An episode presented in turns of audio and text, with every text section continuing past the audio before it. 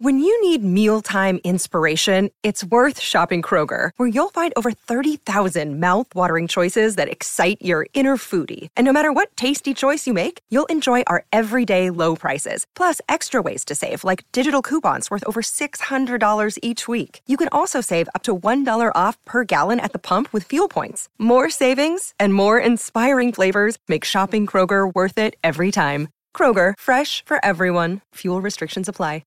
Another day is here, and you're ready for it. What to wear? Check. Breakfast, lunch, and dinner? Check. Planning for what's next and how to save for it? That's where Bank of America can help.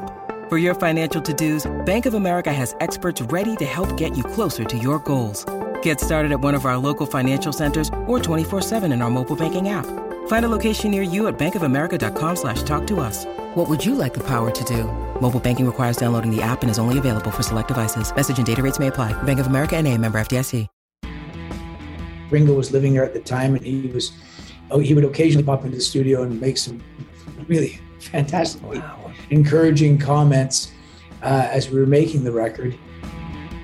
I haven't had a swig of it yet. I haven't had what? I haven't had. I haven't got, been able to get any. It's all been pre-ordered, and it's all.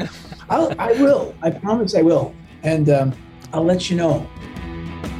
Hello and welcome to episode 39 of Vintage Rock Pod, the ultimate classic rock podcast that proudly claims that my music is better than yours. I'm Paul Stevenson. Thanks as always for hitting play. Now, it's great to be back. This is the second episode since returning from my summer hiatus, and I've been bowled over by the comments on my return. So, a quick shout out to some of the listeners who were in touch this past week. Uh, thank you very much, and hello to Kevin Williamson, Luca Ruiz, Athel Manson, Joseph Kay, Irverton Sosa, and Andrew Young as well. It's lovely to hear from you all. Now, if this is the first time you've listened to Vintage Rock Pod, then please do go and check out some of the other big interviews from throughout the series as well. I speak with rock stars of all varieties, really mods, punks, prog rockers, hair metal, radio rock, basically all types of rock stars that made it big in the 60s, 70s, and 80s. Drummers, we're talking guitarists, bass players, lead singers, even flutists and yodelers. Yes, exactly. Uh, more than 40 big guests have passed through the doors of Vintage Rock Pod, so it's definitely worth checking out. Also, a quick mention if you have a Spotify account or you use Spotify, then there's a couple of special Vintage Rock Pod playlists on there for you to follow as well. The first being one set up by listener Paul Graham. He's put together a playlist where he updates all of the top five song recommendations that I've selected throughout the entire series. Some brilliant songs in there. So to find that one, just search for Vintage Rock Pod Top Fives to find that one. Give it a follow. And the other is a very special, unique, curated playlist that I've put together of songs chosen by the massive name guests themselves. Now, I ask all the guests that I speak to to nominate a song from their own back catalogues to go onto this playlist, and you can see all the incredible groups and songs on there chosen by the stars themselves. So to see all those, search for Vintage Rock Pod Artists Choice. That's Vintage Rock Pod Artists Choice on Spotify. Go ahead and search for both of those. Right, without the way then, let's get on to today's guest. Now, he's part of one of America's classic, classic rock bands, Styx, with a plethora of multi platinum selling albums and so many top 10 singles in the US too. But he joined the band at the end of the 90s when Dennis DeYoung departed. Prior to joining Styx, though, he had a hugely successful solo career in Canada, massively so, with again platinum and gold selling singles and albums there, and Juno Awards too. His solo success was confined to Canada only, though, because, well, we dive deep into the reasons why in the interview. He also talks about his connection to the UK. There's big names mentioned throughout as well, likes of Ringo Starr, Jon Anderson from Yes, the guys from Rush, The Stranglers, and many more, with a rundown on Styx's highly acclaimed new album, which went to number one on the US rock charts thrown in. Oh, and a bit of beer chat as well at the end for you. So here you go. Please enjoy this great interview with current Styx frontman and keyboard player Lawrence Gowan. I'm delighted to welcome to Vintage Rock Pod Mr. Lawrence Gowan, lead singer with Styx. How are you? How are you, Paul? Good to see you. I'm good, thank you. I'm good indeed. I'm chuckling away because I think this is our 15th attempt or something, but we get there in the end. That's the main It is. Our, our, our, opening is becoming more and more polished every time. So that was great. Makes a change for me. That's all I can say. Uh, anyway, Lawrence, it's an absolute pleasure to chat with you. And obviously, you're, you're a superstar in, in Canada and the US, but I want to start with your roots here in the UK. I mean, I'm I'm from England, but i have lived in Scotland now for the last, what, 17 years or something like that. So I call this my home now. But yeah. this is a, a very special place for you, isn't it? It's a very special place because I was born in Glasgow. Actually, when we first got on here, Paul, I was trying to figure out your accent because I thought, I think he sounds from England, but he's got he's got a Scottish lilt in there as well. So, uh, and as you can hear, my accent is probably uh, the most uh, watered down with Canadian sounding Scottish accent in history.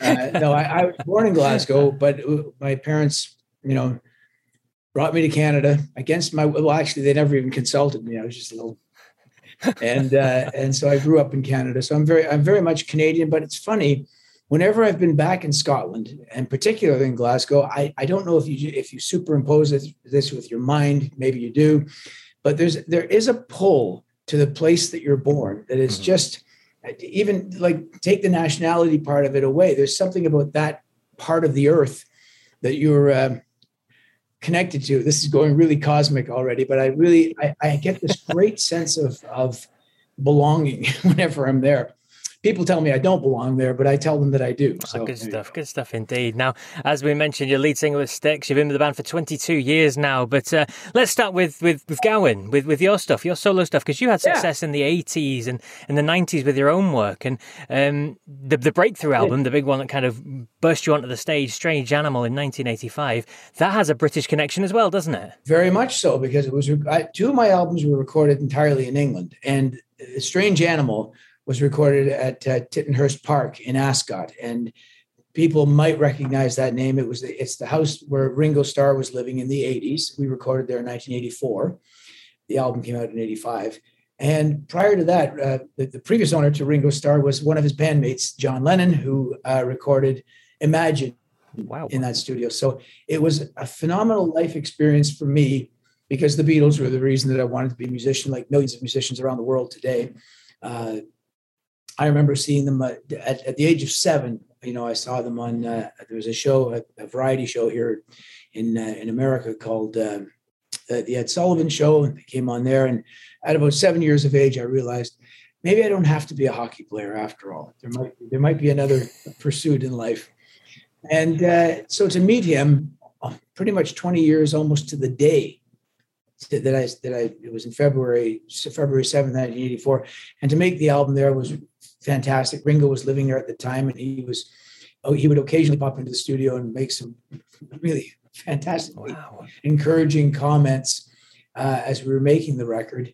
Uh, and then Strange Animal, I it's funny when we finished recording Strange Animal, an excellent producer, just the right guy at the right time, a guy named Dave Tickle, and the band was it was Peter Gabriel's backing band with Tony Levin and Jerry Marotta, David Rhodes, and another fellow by the name of Chris Jarrett, played with Annabelle Lamb.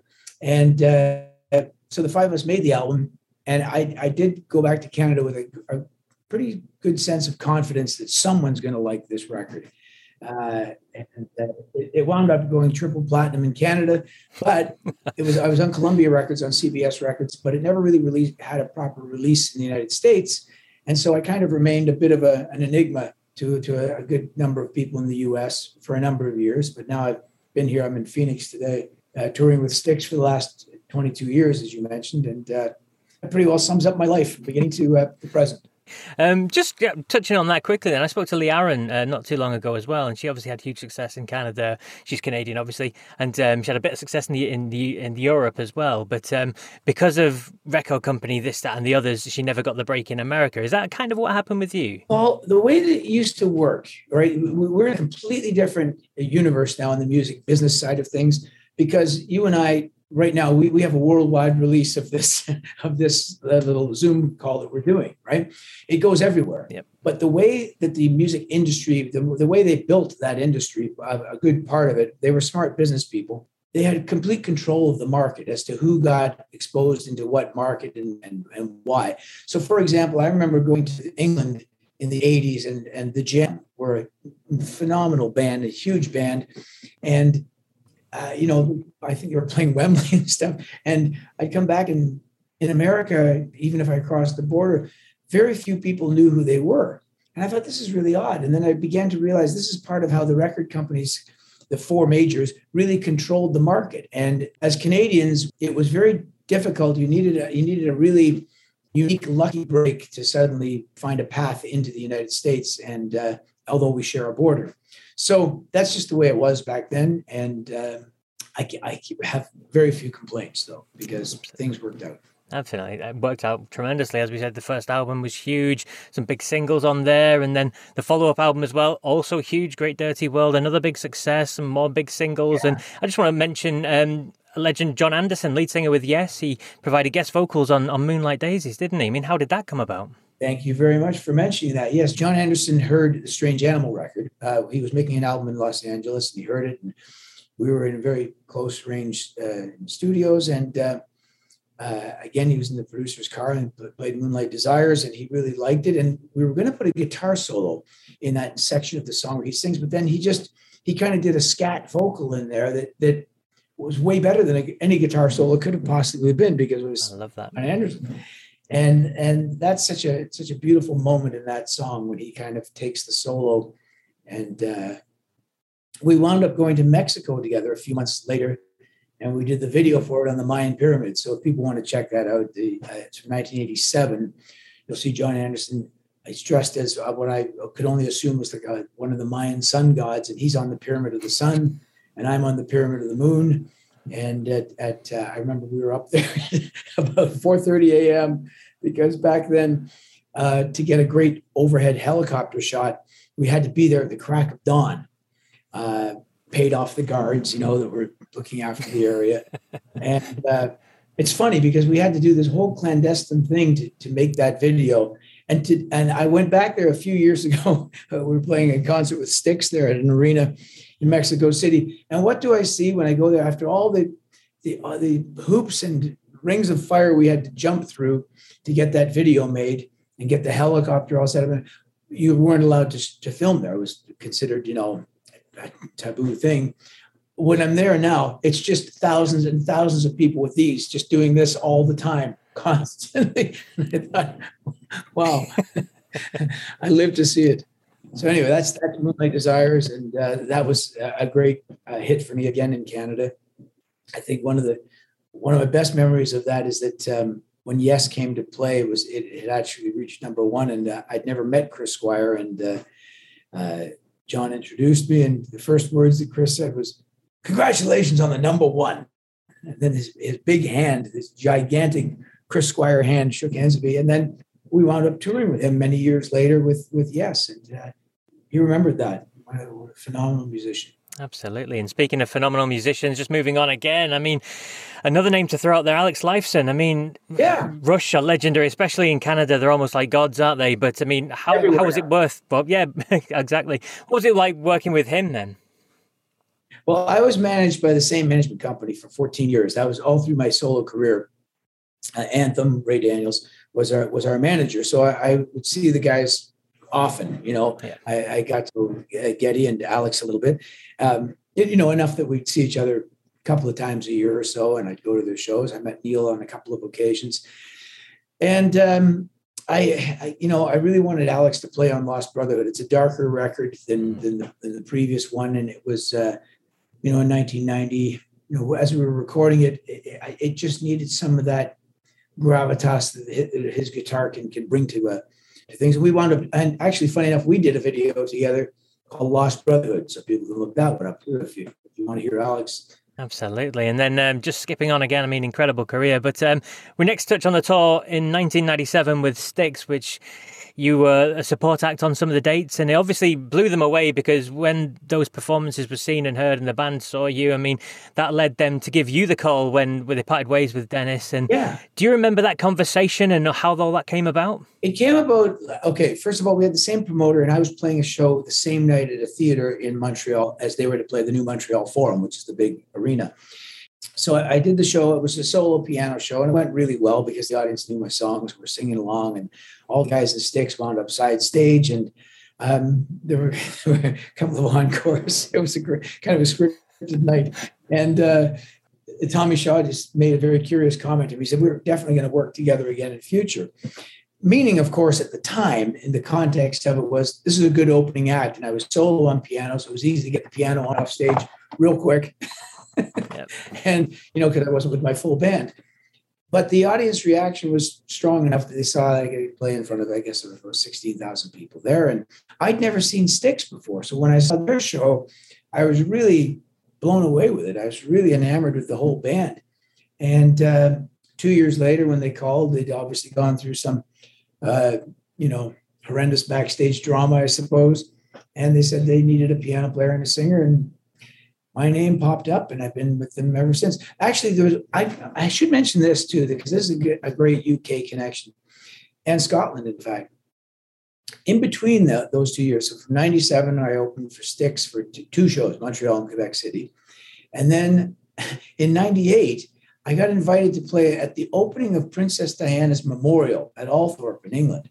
And on the bill were. Duran Duran and uh, uh, Sir Cliff Richard and uh, oh, what's another band that was on there? Um, oh God, I, I, knew so many of them. But Todd Sucherman, our, our, the drummer from Styx, he was hired to play with uh, one of the acts just for that day. And I was there with the BBC orchestra. They played a, an original piece of mine called Healing Waters uh, that a cousin of mine put forward, Andrew Henderson, had put forward to uh, to the people organizing the concert. And they, they really loved the song and it got some airplay around around the Liverpool area. It got some airplay and the family really liked it and got on that show. But Todd Sucherman from Styx saw me at that show. So a few months later, because that was in uh, let's think about that. That was in Ju- July. Was it July? Yeah, it was in July of 98. Yes. A few months later, when the thing of a piano player, my name came up, Todd said, I just saw that guy again in England. He was playing with the BBC orchestra and it was at Princess Diana's uh, memorial opening. And uh, he said, Yeah, I think, I think he can do it if he wants to. So there was this kind of, I kept kind of back into the circle with the band and, and eventually I was the I was the guy. Now, it might seem a, a daft question given the, the, size of and the status of Styx, but obviously you were very successful yourself uh, with, with Gowan and your solo stuff. Was there any ever thoughts about maybe maybe not doing the Styx, or was it yes as soon as you heard the word? It wasn't. It wasn't an immediate yes. I have to say, what it took me about an hour, but not not because mm. I, not not because I was thinking, hang on a second. I've got this wonderful solo career that I don't want to pass up on. No, what it really was was I was at a stage in my career where I hadn't had international releases. I could sell a good number of records in Canada, you know, go gold and platinum. But um, funny enough, I did a tour again in Britain where I opened for the Stranglers. Yeah. Uh, it was a 28 uh, show tour uh, that we did in 1998. Uh, yeah, that was also 98 and uh, in the fall of 98. And I remember, um, or the late summer or something like I remember the, the publicist I had, a lady named Judy Totten, she made a very kind of uh, prophetic statement to me. She said, I think what's going to happen at this stage of your career is you're going to join a band. In fact, I, I, I played a show in London where she brought out a manager from the Scottish band Runrig. Yes. I'm sure you've heard of them. Yep, yep. So they came, the, the, their management came and saw me in, in uh, play this showcase thing in London. And uh, unfortunately, their comment was that I was I was too rock for for, for Runrig, whatever that means. Um, but I was just right for a Stranglers tour. so, uh, but it's funny that Judy said that because it was, you know, in the following year, I got a call to, uh, to, to join Styx, and I thought, yeah, this this probably makes sense. Even towards the end of the Stranglers tour, I remember the last few shows they would invite me to come up on stage with them and play. What was the encore? I think it was Peaches. Okay. On guitar, and I love being on stage with them. It, it's just a part of the band, just in the background, really. And I added a couple of harmony bits, I think, and um, it, I got the feel of that, of, of kind of going, you know, I wouldn't mind joining a band and, and I'll keep my solo career going whenever I can. I didn't know that I'd join a band as big as Styx. And um, there's usually about 100 Styx shows and about 15 Gowan shows that I do every year.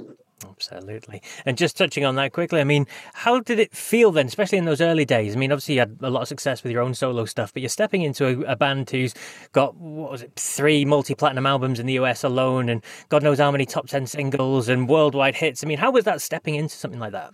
Yeah, it, it, you know, first of all, you you have to feel it's kind of an honor to be asked to to to, to join Definitely. a band of that that magnitude and that legacy. Um, and I, I just kind of I started thinking of, you know, I just fit with these guys as far as like laughing at the same jokes. We were kind of musically simpatico as well. We could play the songs really quickly together. We test, checked our harmonies, our you know the three part harmony between myself or Tommy Shaw and James Young, and all the things were kind of clicking. So I had I had their their backing was there, so that that instilled an, an extra layer of of confidence. But I, I'm well aware of the fact that when whenever a band makes a member change, you know, particularly someone that's up front, it's going to there's going to be a, it's going to be a challenge. Some people just can't accept it, and others will be you know, are open minded about it. And I kind of began to develop this philosophy, and it was that I'd seen the Rolling Stones a couple of times, and with but only with, uh, with Ron Wood, and I started to think, you know, Ron Wood is every bit a Rolling Stone as Brian Jones and Mick Taylor and and Charlie Watts, you know, and Bill Wyman. Um, he's every bit as much the spirit of that band is alive in this guy. And I thought, I think that's what's happening, going to happen. Well, it happened right after the first few shows with Styx. I thought the spirit that's in this band, that's a separate entity. I think it somehow can survive this. And um, so the experiment is ongoing. We're at 22 years and counting.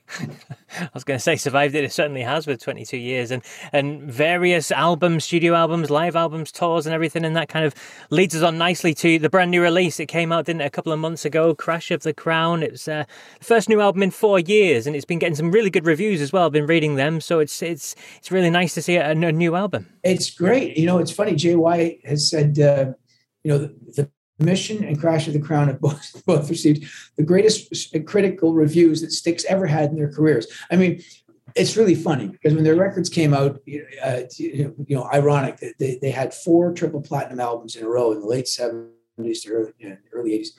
And the critics would slay them every single time. Now, I think we're at a point in history where classic rock is, is the great musical statement of the last half of the 20th century. It's a very very respected musical style, much the same as jazz or classical or any other idiom that you wanted to bring up. It, has stood by far stood the test of yeah. time. So people take it a little more with a with a with a little more. Um, I don't want to say seriousness, but they they know that it's got it's got staying power if it's done right. And I think with these last two records, we you know, and we've added our producer Will Evankovich has been a great addition to the band because that's helped to galvanize our creative focus. Universal Records are back with the band again, or we're back with them. So, you know, we have a great record company backing it. So, both with the mission and particularly with Crash of the Crown, that went to number one on the Billboard's rock album chart the first couple of weeks, um, it, it, shows that that people really, you know, they, they, they love classic rock. And I listen to new bands that are very, very influenced from that area era that I yep. just enjoy so much, like Muse and Royal Blood, and I can name a few others, keen that um, that draw heavily from that era and have added their own twist and nuance to it. And I think um, I think it's I think if we make records like these last two, things will be things will go well. Absolutely, well indeed. Now, talk to us about the, the making of this album then, because I've talked to many people who've who've talked about the fact that the pandemic got in the way and all this virtual working and all that sort of stuff. Now, the plans for this album were were set in place uh, pre-pandemic, weren't they? So you kind of worked through it. So, talk to me about how all that worked for you guys. I certainly will. So, in in 2019, we had all the songs but two were written for the album, and we had we being myself, uh, Tommy Shaw, and Will Evankovich, our producer and fellow bandmate now, uh, we had kind of mapped out everything. Uh, as I say, all but two songs that were ready for the other guys to come in, and we'd all, you know, uh, collectively go in the studio in Nashville and uh, and and bang it out the way we did with the mission. Then the pandemic hit, and uh, at first, just like you know, these Zoom calls were like a, they were such a novel thing at the time. But it's amazing how technology, with any technology, how quickly they become second nature. And at first, like in, in March of last year, we thought, well, this, I guess we'll have to push everything back by about six weeks, probably, you know, before we get all this behind us. And at about the three month mark, you know, as, as things got into the summer of 2020, we realized, um, hmm, this could stretch on for who knows. Let's listen to where, where we are on the record and see what see was like. And then, much to our kind of pleasant but uh, shocking at the same time surprise, so many of the songs really related to what people were, what us personally, were going through. And it seemed like it, it, you know, the word the word prescient came into my vocabulary where I thought this is almost eerie how it's it's mirroring, it's reflecting, you know, the, the current mindset. And we all felt that and thought, okay, we have to find a way to, um, to, to, to move forward and record this album. So what we did was these Zoom calls, I would have it split up with four or five guys on the screen. I went into, I've got a great studio in Toronto. I went in there. I was able to, for the first time ever, use all my vintage instruments yes. on a Styx record. So a, a 20s there's a 1920s Steinway there, and there's a, a 50s wow. B3, and I've got my Oberheim from 1979, and I've got a believe it or not, I've got one of the original Mellotrons, the M, M400 from uh, 1971, I think it was built. These are things that you can't even move three inches before they um, disintegrate. But I was able to use them on the record. At the same time, Todd Sucherman in Austin, Texas. He's got one of the most sophisticated drum rooms in the world. If if there are drummers out there that uh, are familiar with Todd, you know he's got several hundred thousand followers of people that go to these drum clinics that he does. Uh, many of them from that this uh, studio, this drum studio that he's got. He was able to record there.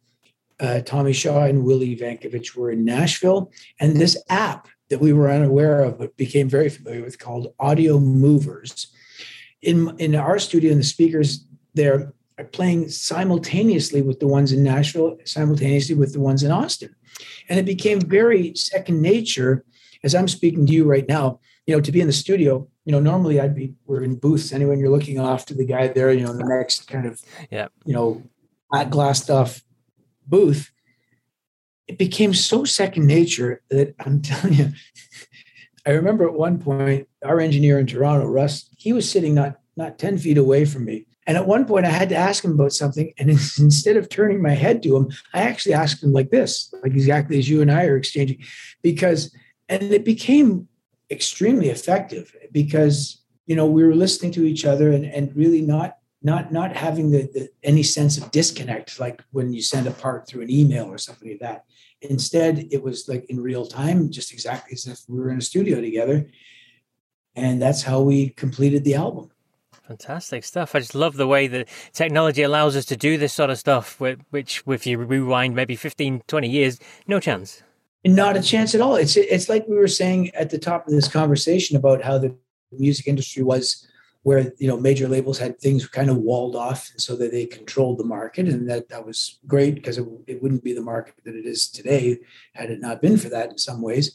But i think crash of the crown is a, is a my in my completely unbiased opinion just within the band it was great that we were able to do that as a band and find something that we could all focus on and, and accomplish over that uh, over that period Absolutely. So, just for people that haven't listened to Crash of the Crown yet, as I said, it's been out a couple of months. Give us a give us a feeling or a taste of what people can expect in, when they do turn it on and listen. First of all, you know the part of the band that I was most attracted to and and wanted to kind of champion, you know, when I joined, was the progressive side of Styx. You know, all the yep. all the great progressive bands are all from the UK, and I remember in the '70s, you know, in Toronto, I noticed, hey, you know, that band Styx. They they they sound like a prog rock band, you know, from the UK, and they're being successful. There were other bands that had tried it and weren't quite as successful. You know, Rush very much to my mind were, were a prog band as well. You know, they kind of bridged this thing between being a heavy rock band and a and a prog band, if we have to categorize things. But but I, I basically I categorize prog as being musically adventurous music. It's adventurous and it doesn't necessarily have have to follow any pre prescribed song format. you know it, you can it doesn't have to be first chorus first chorus. It doesn't have to be anything other than a piece of music that unfolds in its own manner you know and uh, it, it, can take on any form. So that's what i love about it. Um, and with Styx, you know crash of the crown is definitely a record that falls into that category. There are just the title track alone you know it's it's it's not even four minutes long but it's almost like three or four songs mashed into one thing. There are three different lead vocalists you know it starts off with yeah. james young then tommy takes over and then he and i kind of do a, a thing together the whole then we get the gang vocals and then i kind of carry out the the last part of the song. And that's that's it changes the ball's being passed around in, in a lead vocal sense uh, within that song, and there's three completely separate motifs that that that arise. So it's very much a prog song, but in a in a more modern format by condensing it down to something that's only you know under four minutes, which is outside the the boundaries of conventional prog, I guess, in, in some ways. So um, the record is for the most part like that. It's very musically adventurous, although it's it's only roughly 40 minutes long like any album because we we're trying to make we're trying to stick to the album statement which is a usually mm-hmm. roughly 20 minutes or 21 minutes of music on one side and then a brief intermission while you flip it over you know and go through that tactile experience and even if you get the thing digitally or on, on a cd it's still that it's still that experience that we're trying to do. We didn't want it to extend on to being, oh, here's some bonus tracks and all kinds of things that we can do. Because I think I think that distracts people from the central focal core of what an album should be, which is a 40 minute musical statement where everything cohesively somehow knits together. Um, and the best albums are like that. You know, I think that, you know, that's that's part of what that that form of entertainment, why why uh, Queen's A Night at the Opera or Elton John's, you know, Honky Chateau and, and you know, Pink Floyd, you know, uh, Dark Side of the Moon or Genesis with uh, with uh, a trick of the tail. It's it seems like one cohesive forty minute um, musical, you know, uh, experience that you kind of drink in, and you know, you don't have to necessarily be you know glued to any one particular hit single you just you kind of follow this current mindset of the band. And Crash of the Crown is an album very much like that. Absolutely. It's well worth checking out the album. Head to styxworld.com. It's probably the best place to, to get all the details of where you can buy that or where you can stream it and all the other information as well that, that you guys are up to. And, and, we speak about you guys at the moment. You're on tour, you're back out playing live music in front of real people and real crowds. I mean, just how great a feeling was that when you first got out on stage in front of your fans again? Been a great feeling every single night, quite honestly. I, have never, I, I never thought in my life there would be this. The closest thing to it was when we played our first shows after 9 11, you know, being mm-hmm. here in America. There was a, a sense in the audience of, of great um, resilience. I can't really put another word on it than that. There really isn't a word to quite describe it. This, however, was was in some ways even even deeper because there was this sense of relief mixed with a, a slight sense of just uh, well the, the, the overjoy of on people's you know faces. Even if they had masks on you could you could tell just in their eyes. There was this overjoy but also this sense that we've been collectively the whole planet has been through this really uh, this experience that we should have been better prepared for quite frankly. They've been predicted for many years that something like this could happen but until it's upon us, we don't know really what the reality of that is and what and how to navigate our way through it. Everyone has had to navigate a path through this, and the underscoring of how vital yes. music is in everyone's everyone's life. That, that you know, we this is another great thing about social media. It was obvious from the messages that we would see and just how people they wanted that live concert experience again so badly. Um, and when they finally got it, when you walk on stage every single night that we've done it since June, there's this this sense in the audience of just great joy and relief, and mixed with you know the ongoing um, concerns that you know that we're not through this yet. So everyone has to do what you know they feel they need to do. as are we, by the way. You know, our whole backstage is completely different than it ever was before. We only see our own band our, and our own crew. You know, all of those protocols are in place. And, you know, hopefully I'm, I'm hitting everything wood around me. It'll, uh, it'll continue on. But, but we all know, audience and band, we know that this could suddenly, this the, the plug could be pulled, you know, just because it has to be, you know, and we're, we're hoping that that doesn't happen. So fingers crossed, we continue uh, doing what's best. Absolutely. Fingers crossed indeed. And just one last little thing to touch on. Um, I received a, an interesting press release uh, a couple of weeks ago, and I spoke to uh, Roger Earl from Foghat recently, and he was talking about the band's uh, oh. wine range. And then um, there's obviously various other things. Iron Maiden have got certain things, and this, that, and the other. And um, Styx, very excitingly, have got their own lager they've released, Oh Mama, in conjunction with uh, Voodoo That's... Brewing and the Pittsburgh Steelers. I mean, come on, tell us about that. That sounds wonderful. I think it's great. You know, we actually. Um maybe about 15 years ago, we came out with a coffee blend. It was called from a company called Coffee Fool. It was a Styx blend. And I, I love that because, you know, it was like Starbucks, you know, and Styx. Renegade is a song that the, the, the football team, the, the um, American football yeah. uh, team used this song Renegade. Uh, and I think every game they've played in at least the last 10 years, it's a, it's a rallying cry for the, for the team. So it's, it's taken on that connotation. And they wound up doing the NFL, the National Football League, wound up doing shirts because it starts with that, oh, mama, I can, you know, I'm in fear for my life. Um, so that oh mama became uh, became kind of a rallying cry for the team, and uh, yeah, we got our own beer now. I haven't even I haven't had a swig of it yet. I haven't had what I haven't had I haven't got been able to get any. It's all been pre-ordered and it's all. I'll, I will. I promise I will, and um, I'll let you know. I'm not a, I'm not a I'm not that great at. I, I shouldn't admit this to a Scottish audience, but I, am not a I'm not that big a, a beer aficionado. Um, but I know a good one when I taste one. I'm sure Oh Mama's one of the best. Let's say that. Um, it's been an absolute. Pl- it's at the top of the list for sure. Absolutely. Well, Lawrence, it's been an absolute pleasure chatting with you. I know you're busy. You're on the road at the moment, so yeah. I thank you very much for you for taking the time to speak to us. Well, just great to speak with you and say hello to all the all the critters there on the Scottish Highlands that you come across. Um, and uh, yeah, well, really, really wonderful. I hope we get a chance to play in Scotland again in as near the future as, as absolutely possible. It'd be great to see all my relatives there again and uh, and to uh, to go back to the place where I was born because I love it. It's funny when I announced that from stage in Scotland, they're they're not very they're not all that impressed. They're like, so what? So so we're all of we. it's really good, and yet when I'm here in America, if I meet anyone from Scotland, it's a it's a big yeah. deal. You know, it's a, a completely different mindset. They're like, oh, you're from Scotland. Oops. You know what? I don't want to do a Scottish accent because, as my cousins always say, you know, I'll do a Scottish accent and they'll say to me, I'll bet people tell you you're really good at that at, at home.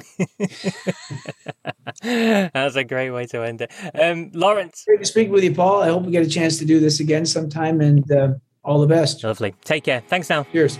Bye now. There you go, the brilliant Lawrence Gowan there. What a top man he is. And I'll let you into a little secret here. The interview was actually paused halfway through because, well, I'd overrun my allotted time and he had another interview to do. But in his own words, he was really enjoying our interview, so he asked me to stick around to pick it up again after he finished his last one. Here you go, have a listen to this. Yes, absolutely. Uh, uh, actually, you know what, Paul? I want to tell you everything about that, but I'm supposed to make another call right now at 1130 I, but this is my last call of the day. Can I call you right back and we'll continue? Yeah, I, I'm really enjoying this.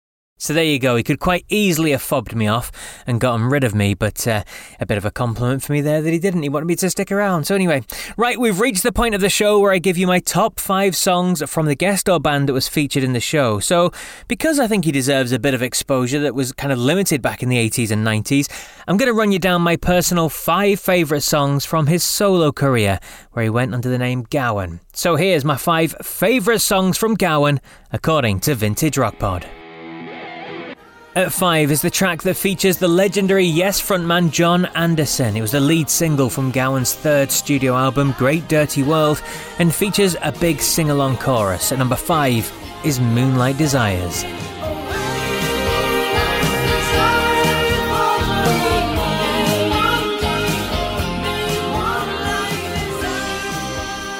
Number 4 opens Gowan's fourth album, Lost Brotherhood. Again, another soaring chorus for you to enjoy. And number 4 is All the Lovers in the World.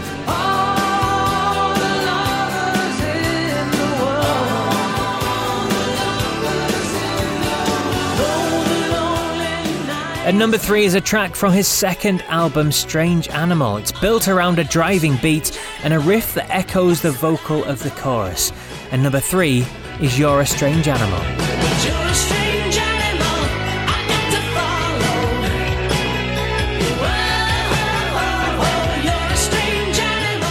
Number two is his big hit. It's the one that shot him to fame and has since been certified as a platinum selling single in Canada.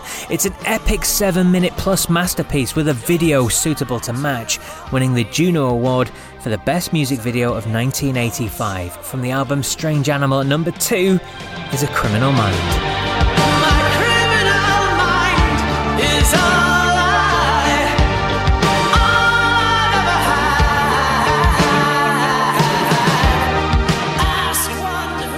And at number one for me is the title track of his fourth record. Features Rush's Alex Lifeson on soaring guitars. It's darker and edgier than his other songs, and for me that helps it win out. The number one Gowan song, according to Vintage Rock Pod, is Lost Brotherhood.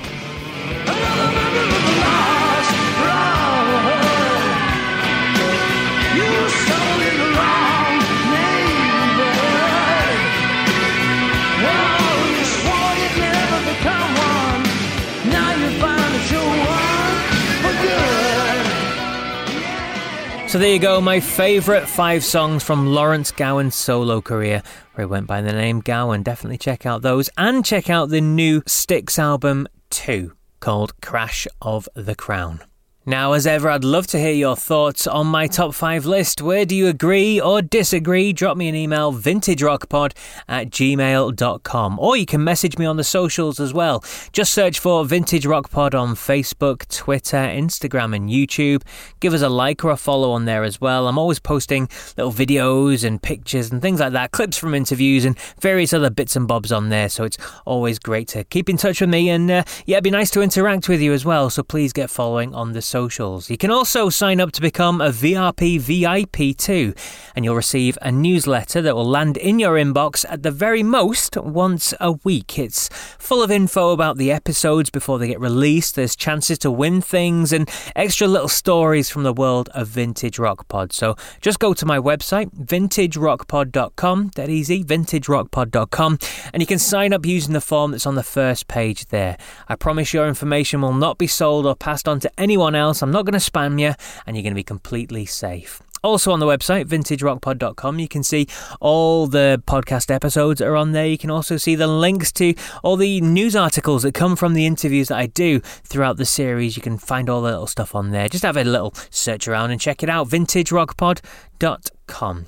Well, that's it for this week's show then. Coming up in the next few weeks, though, I've got some big name guests lined up for you, including two Rock and Roll Hall of Famers.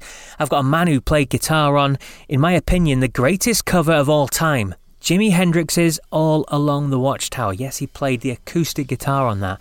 Uh, there's many more of the guests as well lined up. So if this is your first listen, then make sure you follow or subscribe to the series so you don't miss any of the episodes. They usually land on a Monday morning for you. So until the next episode, then remember if you come across anyone who isn't a fan of rock, just tell them my music is better than yours.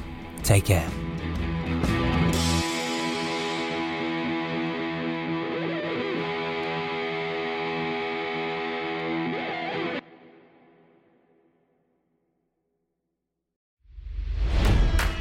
It's NFL draft season, and that means it's time to start thinking about fantasy football.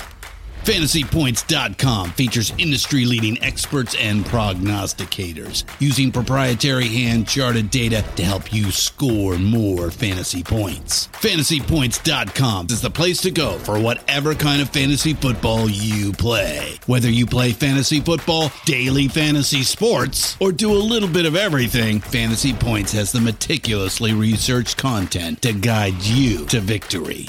And why wait for the fall? Fantasy Points also covers the new spring football league, the UFL. Join the guru, John Hansen, Scott Barrett, Joe Dolan, and other massive names in the fantasy football universe with an exclusive offer. Use code Pantheon for 15% off any fantasy points package, including the all in package, with access to every article, tool, and data nugget that Fantasy Points has to offer. That's fantasypoints.com and code Pantheon for 15% off at Fantasy Points. Fantasypoints.com. Code Pantheon. Score more fantasy points.